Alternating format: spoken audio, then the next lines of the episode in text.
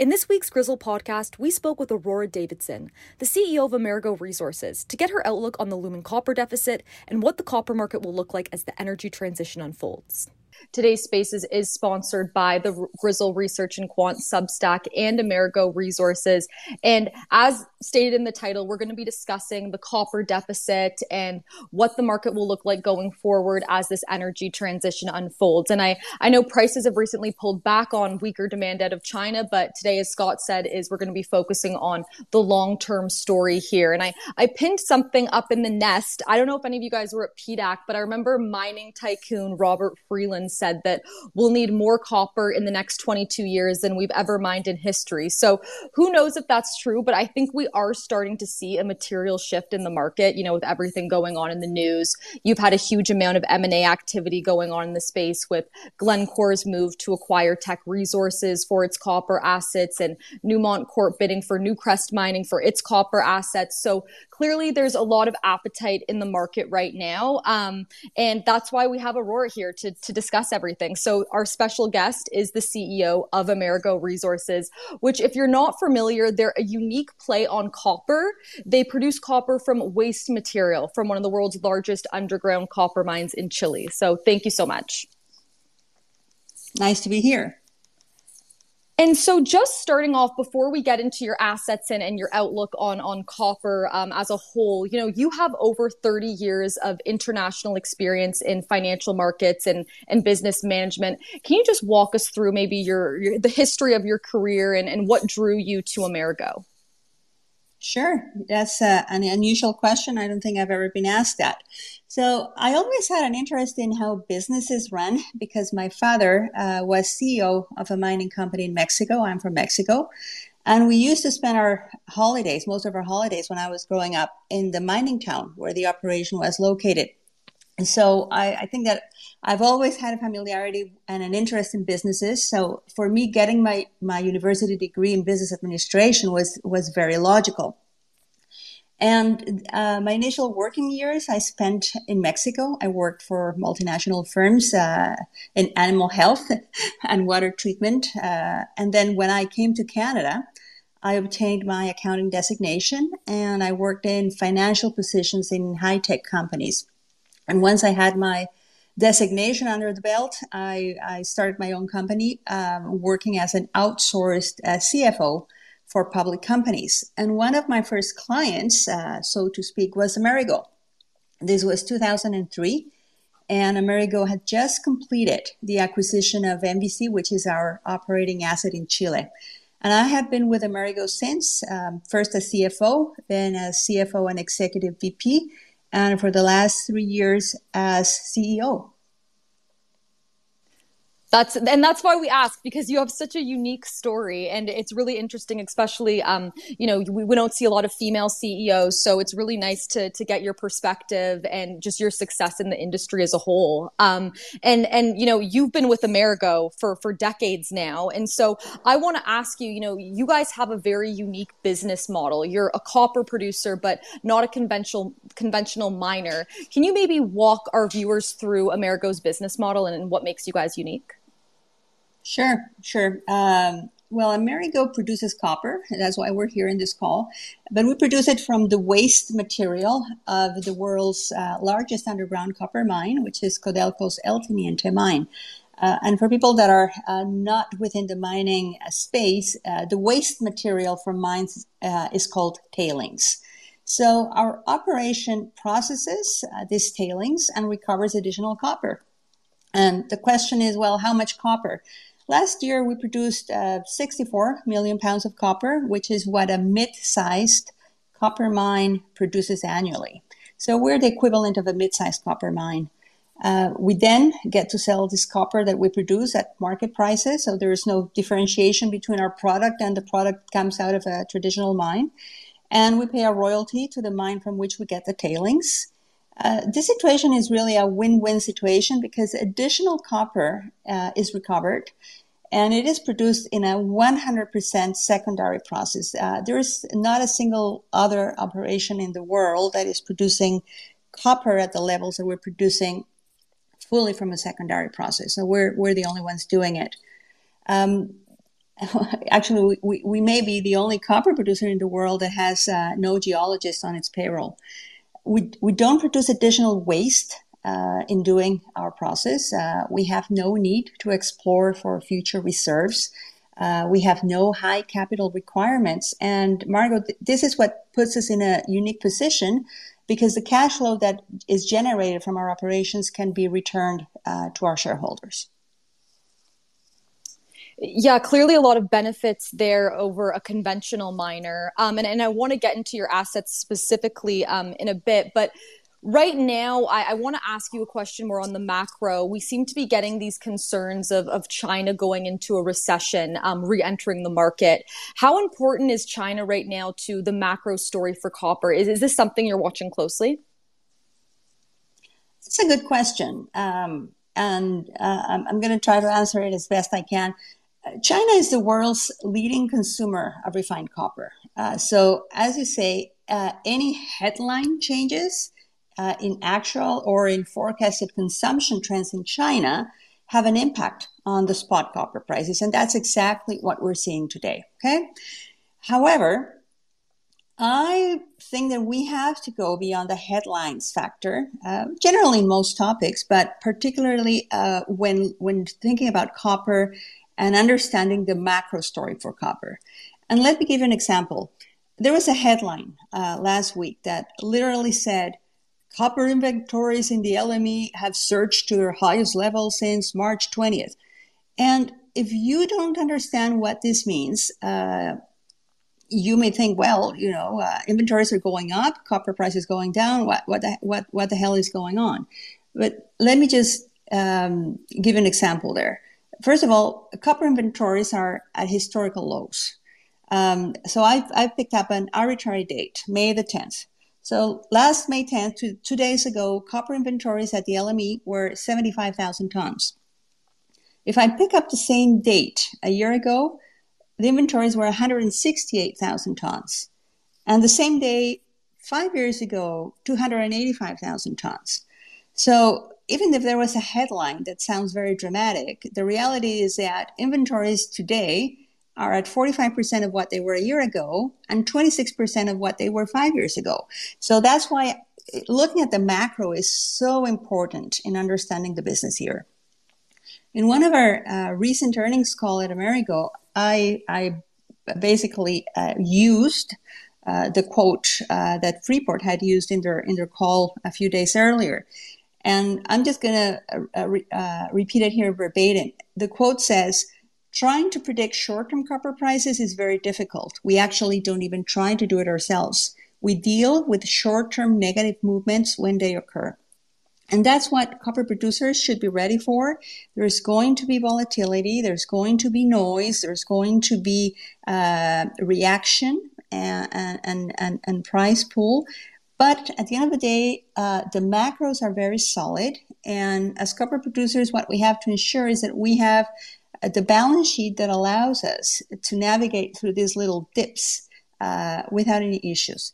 And uh, going back to your initial question of China, I kind of diverted there into the headline factor. But going back into your initial question about China, what's really interesting here is that even if China has been uh, the predominant force in demand uh, for a decade or more than that now, um, what we're looking at here with the energy transition is that developed regions, uh, North America, Europe, are starting to become increasing consumers of copper again. And this is a reversal of decades uh, of, of uh, demand dynamics where China was leading the way. And we, are actually seeing that other regions are starting to uh, to require more copy, uh, more copper. And uh, an in- interesting metric here is uh, copper intensity to GDP. Those metrics are going to be changing uh, dramatically in the next years for the developed world.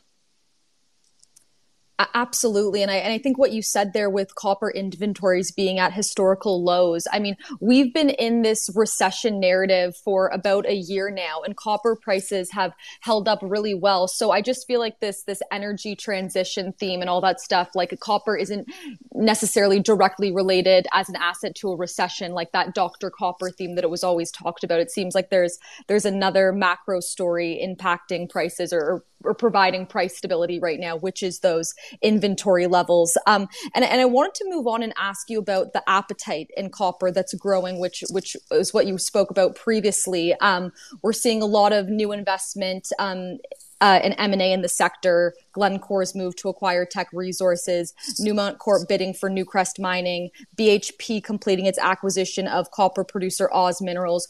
What do you make of this? Like, does this tell us there's there's a supply issue at stake? Um, these major players are, are hungry to get exposure to this metal. What, what do you make of, of the, the news recently? Yeah, uh, th- there is absolutely no question in my mind that there are big supply challenges uh, when we're talking about copper. Um, as you know, Chile uh, is the world's most important copper producer, and Chile provides 28% of global copper mine production. Okay, so let's see what has happened in Chile when uh, when, when we're talking about supply. In 2022, Chile's copper production was 7% lower than in 2021, 10% lower than in 2020, and 11% lower than its highest ever production year, which was 2018. So this is huge. We're talking about declining production year on year from the world's biggest, most significant copper producer and the country that has the most reserves. Now, if we go back to your question, companies can either grow organically or by acquisition, right? And without any question, it's faster to grow through an M&A, uh, particularly when you're talking about mining. Organic growth in mining is very challenging. It's very capital intensive. It's very time consuming. For more than a decade, what has happened is that producers have reduced or uh, had to reduce their exploration budgets in order to preserve cash. So we, we, we, we know that we are in a period, in a dry period of new discoveries, right? And at the same time, the industry has faced tremendous challenges, growing challenges in terms of permitting, uh, social licensing, community involvement, community consultations. So all of this is adding precious and expensive time to move to the, the, the, spot where everybody wants to move, which is from discovery into production. The time spanning between discovery and production has increased consistently, and that leaves uh, uh, M&A as, as the only avenue available for growth.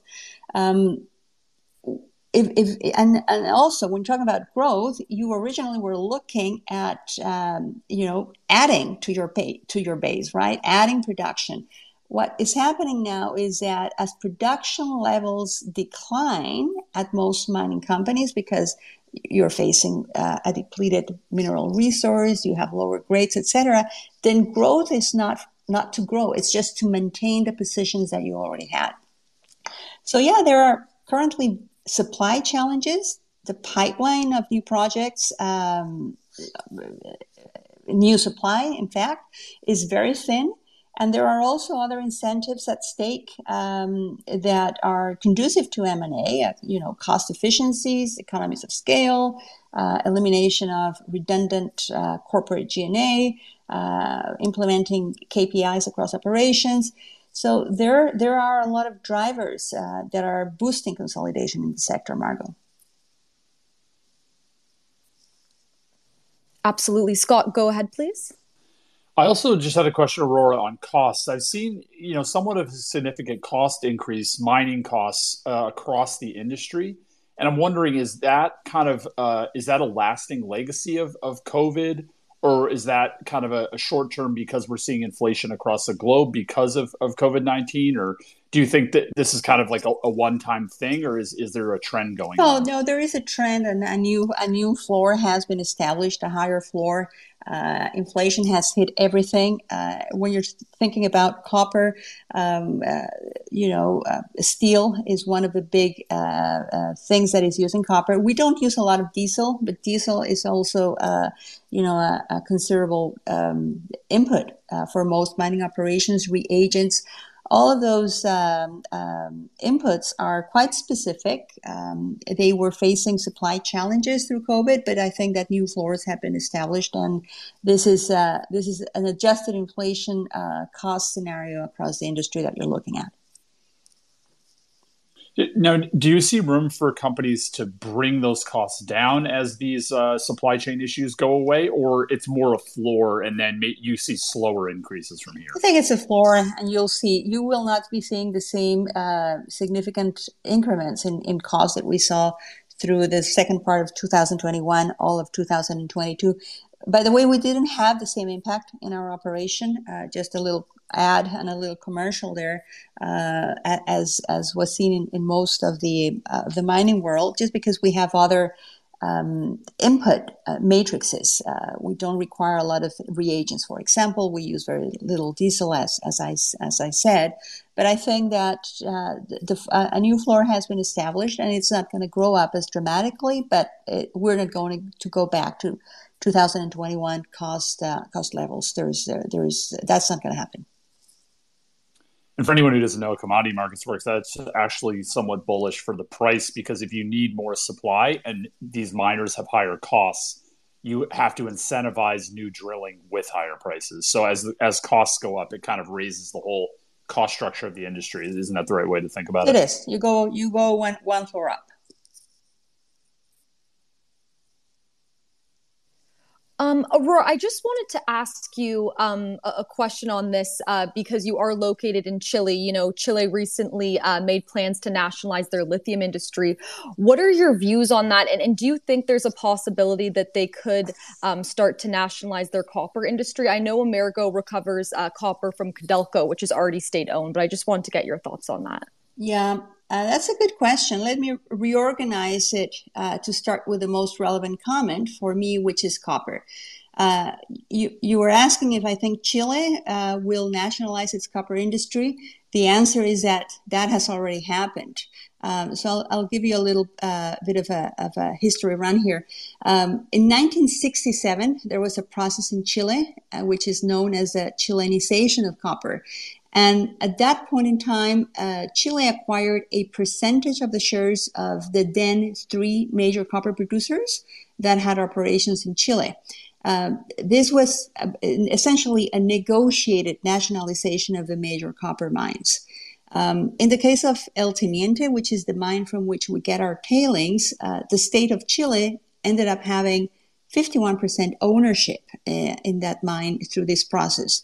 Um, and Chile then set a special tax regime for a period of 20 years uh, to continue with this process. But in 2000, in 1970, a few years later, Chile uh, went a step further and nationalized, fully nationalized these major copper companies, which became the property of the state and which were eventually uh, incorporated as Codelco, which is uh, Chile's uh, national copper producer. and by the way, the biggest copper producer in the world. So after that process, so essentially, yes, Chile has already nationalized its major copper operations. Um, uh, Chile continued with a path where they kept those operations as their own. And currently, Chile has a, a dual regime where basically 72% of the copper mines are owned by private companies and just 28% are the Codelco mines. So this system has served Chile very well for more than 50 years now.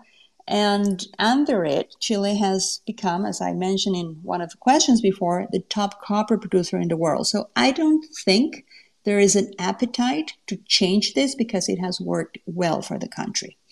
Now, going back to your question about lithium, I can only comment really what I have read about the subject uh, in, in, the, in the industry press. I'm not an expert in the lithium field, but more than saying that Chile has nationalized lithium, I think that what has happened was uh, what what happened was a rollout of a national strategy of how to develop lithium on a going forward basis, which Chile hadn't had. Uh, the, there are two big projects in Chile that are lithium projects. Those are not being uh, touched. Uh, they have long term licenses. I think they go uh, 2030, one of them, 2043, the other one. So those are not being changed. Nothing has changed with the two uh, um, already known uh, lithium developers and producers in Chile.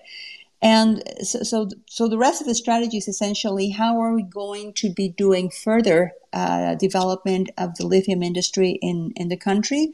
And to that effect, Chile has uh, declared that they want to be uh, partners uh, with with private firms, so dual partnerships of uh, the private industry and the Chilean state on a going forward basis. But I think that more clarity and more specifics are still needed on how they're going to be rolling out that strategy.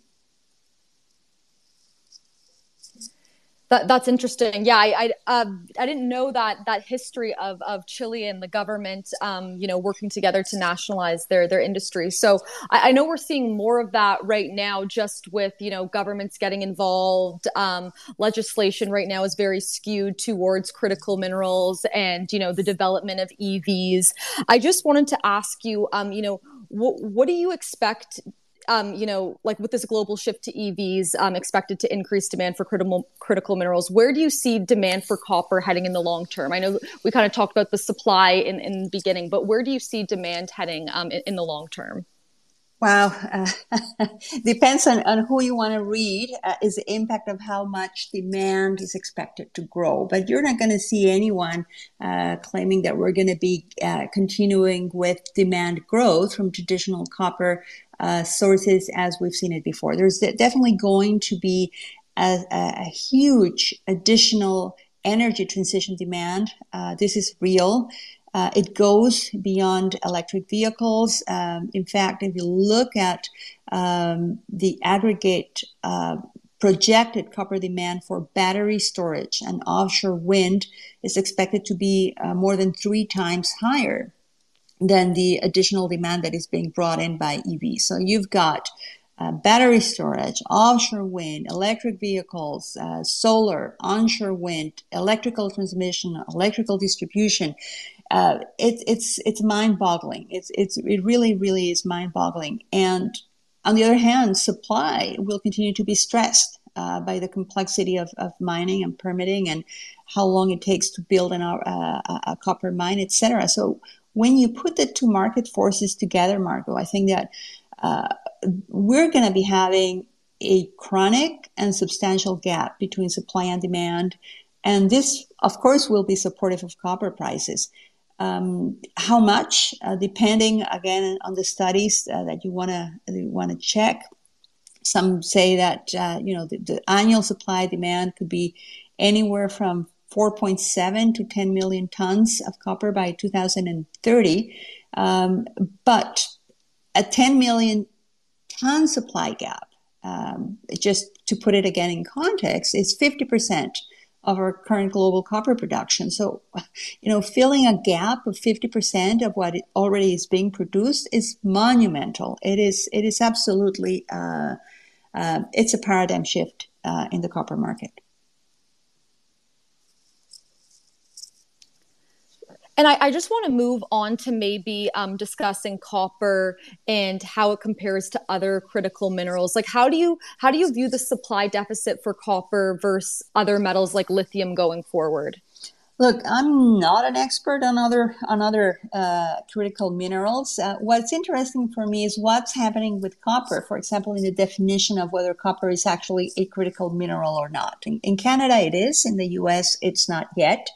Um, so I, I, think this is this is wrong, and I think that copper definitely should be considered a critical mineral.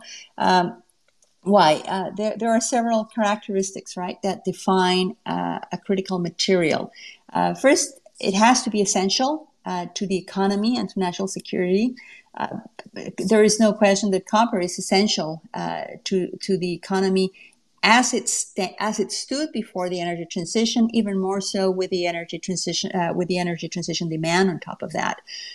it plays a key role in technology, in defense, in consumer electronics, uh, you know, even basic basic construction applications.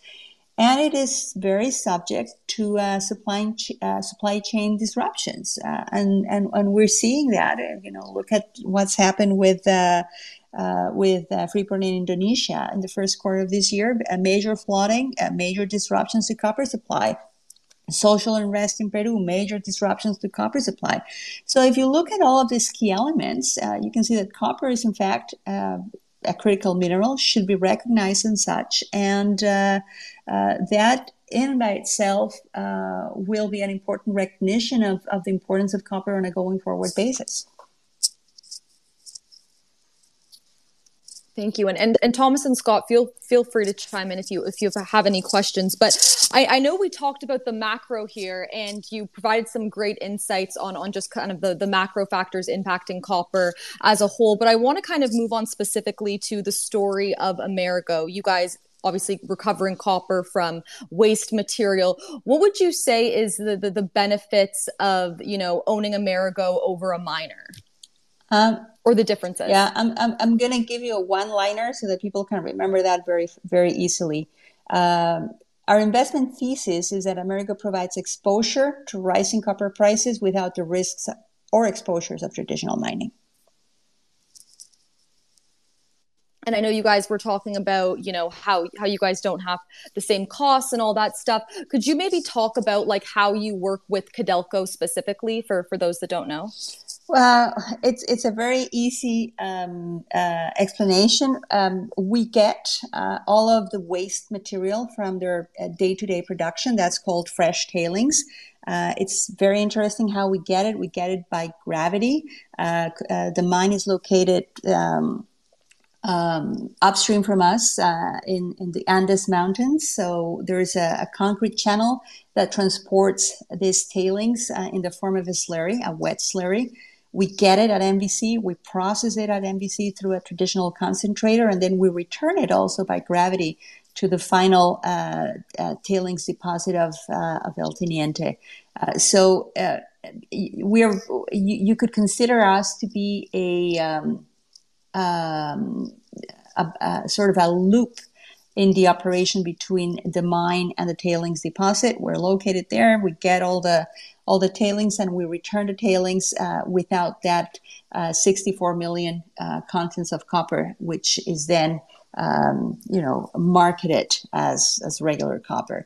We pay a royalty to El Teniente to do that. Um, we have a uh, um, a very strategic relationship with them because we're also repositioning some of their old tailings um, that are deposited adjacent to our plant. So that's the second feed of material that we have. Uh, uh, we we, we um, increase the water content of those dry tailings uh, so that we can create a slurry transported by piping to our plant and recover that copper. So there are two feeds of material, the, the day-to-day uh, tailings that are coming with the current grade uh, of copper, and then the historical tailings, which have a higher copper content because as you can imagine uh, back in the day operations were not as efficient we're talking about tailings that were deposited um, 60 70 years ago Aurora, I was hoping I could ask you a question about growth because we're talking about the inability of the industry kind of to grow to meet demand globally. I'm curious what your uh, growth could look like. Are you is your growth very intertwined with Codelco? Like as their as their production grows, then your ability to grow, if you chose to, would would be there, or is there an option that you could grow on your own if you wanted to just process more of their tailings? No, um, uh, there, there's a constraining factor, uh, which is how much uh, the capacity of transporting the tailings outside of the MVC facility into the channel, uh, which is owned and operated by by Codelco. Well, there's no operation; it's all by gravity, but it's their channel. They own that infrastructure. Uh, as Codelco's uh, fresh tailings material and production grows, we need to process less of the old tailings material at the same time in order to keep our our production level. So there's an extension of, or there's a there's a shift in the composition of the feed, um, and we've we've seen that. Uh, we used to be producing most of our copper from the old tailings, and we have shifted that in the last three years in order to get um, full recovery of the fresh tailings, and we only add on the historical tailings to top up our production. So there's a constraining factor into how much we can produce, but there are ways of extending uh, the usability or, or the uh, uh, availability of that resource, which are the historical tailings, uh, further into the further into in, into the future. We're not depleting that as, as fast as we were if we weren't able to utilize all of the fresh tailings. Uh, the real driver of growth uh, in our operation at MVC is essentially copper price. Uh, there are two factors to revenue, uh, production and copper price. And as copper prices rise, uh, and, and, and we are, we are adamant they will rise, so will the, the revenue metric for ourselves. I mean, as we at Grizzles, we've been digging more in your story. What I like is that you don't need prices to rise because you've optimized your company to such a degree that you have uh, yield. I think Margot is going to uh, wants to talk to you about your your yield, which is kind of like best in class in, in the copper industry. But you don't need growth for investors to see a solid return. But then, as you said, you guys have that upside to the copper price, like any any mine, uh, which I, I like that you get both. Absolutely. Yeah, so maybe yeah, let's talk about that. I know you guys have about um, a seven point five percent dividend yield. How does that maybe com- compare to your competitors? I know Scott maybe touched on that right now, and, and how are you able to sustain this? Um, our dividend has been set up at a rate uh, where we can keep it sustainable over time, including the dips in copper price, which will always occur. Right? We we know that that is part of the of, of the cycle of the copper cycle uh, pricing reality.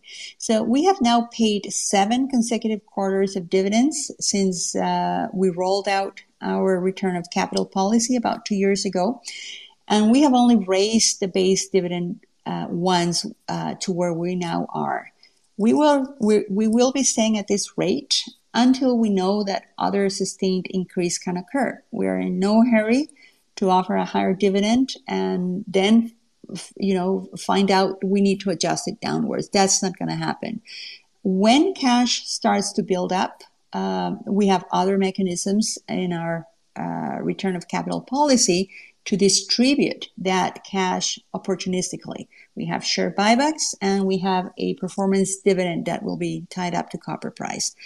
Our dividend rate is quite unique. You mentioned 7.5%. Um, just to give you examples of other um, copper uh, uh, companies with with with dividends, Freeport has a yield of less than one percent. Antofagasta is paying around three point five percent, um, and Amerigo is paying seven point five percent.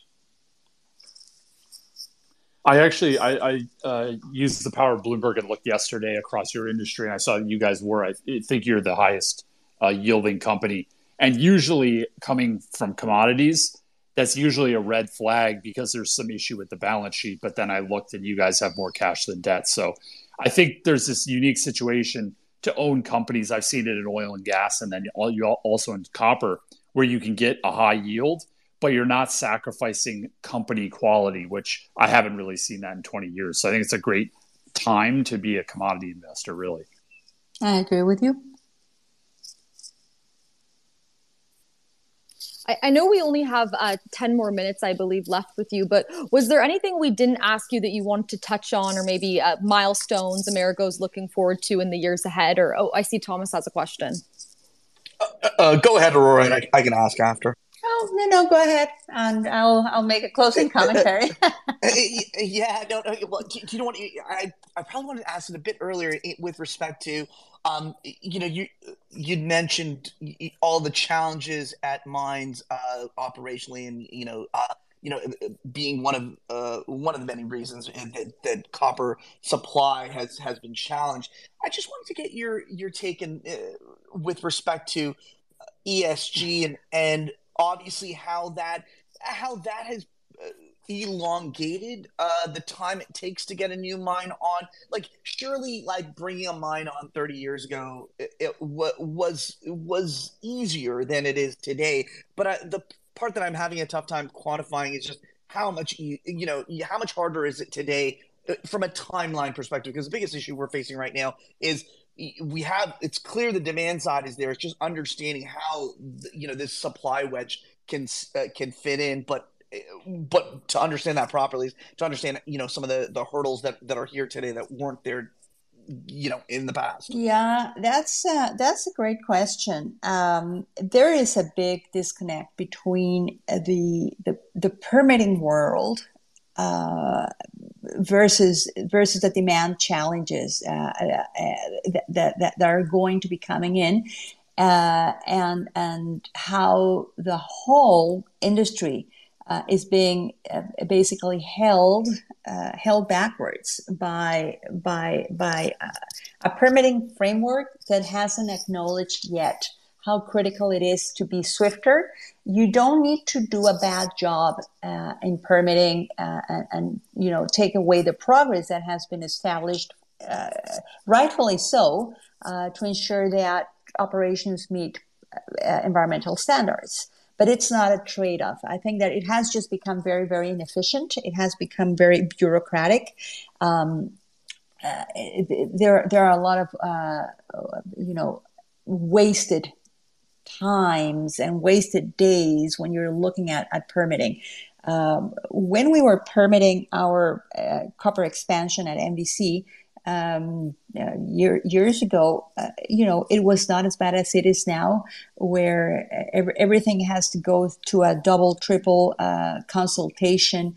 Uh, there's there are disconnects between the different government agencies in terms of who's looking at what and which permit or which sign off comes in first. Uh, they really have to go back to the drawing board and reassess uh, yes, we're going to keep up with the standards. We're not going to go backwards. We, we need to ensure that the projects are, are, are envi- environmentally sound, uh, that communities have a, a buy-in and a say and are protected.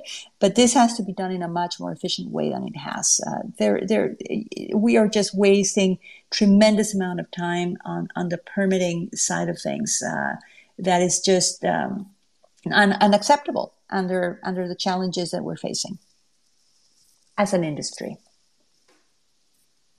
Well said. That's uh, that's a it's a great way to put it. You know, I think that that discourse of what you've just said there is uh, we're missing that we're missing you know the, that conversation uh, specifically like understanding the inefficient clearly we wanted you know environmental um, environmental and, and uh, environmental and, and uh, um, uh, you know uh, hu- you know human rights etc like obviously should be uh, respected but but are we doing it in the most efficient manner? And that's been the challenge yeah, it is. It is a tremendous challenge. It used to be. It used to be financing, right? I mean, what was a major hurdle that companies had to go through? Uh, financing and then construction, and those in and by themselves were tremendously challenging for for the for the mining industry. You're talking about uh, significant uh, capex on one hand that has to be raised, and then um, ensure that that you can deploy it on time and budget.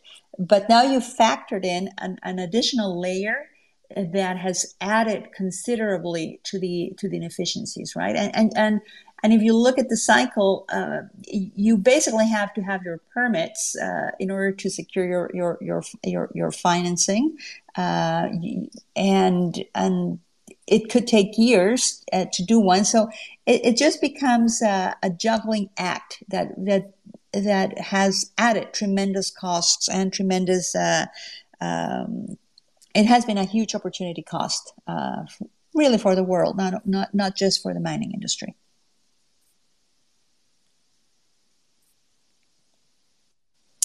Th- thank you so much. Um, I, I, know we're getting to the the, the close here because uh, Aurora has to jump off at twelve forty five. But thank you so much for for joining us and just talking about you know the industry. It's it's clearly one of the the the top commodities in in the news sector right now, just given all the the stuff with M and A, inventories being at historic lows, the energy transition. So really appreciate you taking the time to walk us through um, your unique business model and just the, the macro story for copper. Thank you. And Aurora, I'll just add one point. I know, I know. When, before my question, I know you, you, I think you had a comment to wrap up. So I didn't. I don't. I don't, want to. Um, feel free to, you know, any wrapping, uh, wrapping points. I, I know my question kind of jumped in there. Yeah. No, I just wanted to point out to our own ESG credentials. Uh, you know, we're proud of our operation. We're proud of our uh, the fact that we're uh, doing what we say that we're going to be doing production wise. Our costs are under control. We're, uh, we're, we have a high yield, but we're also very proud of our ESG credentials. Uh, they're all on our website. We have uh, four years of very uh, understandable, uh, which is also important KPIs in terms of ESG. all of our power that we use at MVC is uh, renewable power. We have very little diesel cons- consumption. Uh, quite importantly, in Chile, we have uh, uh a very efficient water uh, utilization. We have very low water withdrawal. Um, we have no community disputes. Um, a, a, good diversity, specifically within our corporate group. Um, woman CFO, woman CEO, uh, diverse board. Most of our management team is Hispanic. So uh, I think that those are uh, important, real, um, relatable uh, ESG credentials. So I just wanted to mention those as well. Absolutely. Thank you so much. That was Aurora Davidson, the CEO of Amerigo Resources. If you haven't, go look up their story, go look up their stock. And thank you so much for joining us. Thank you, guys. It's always great to be here.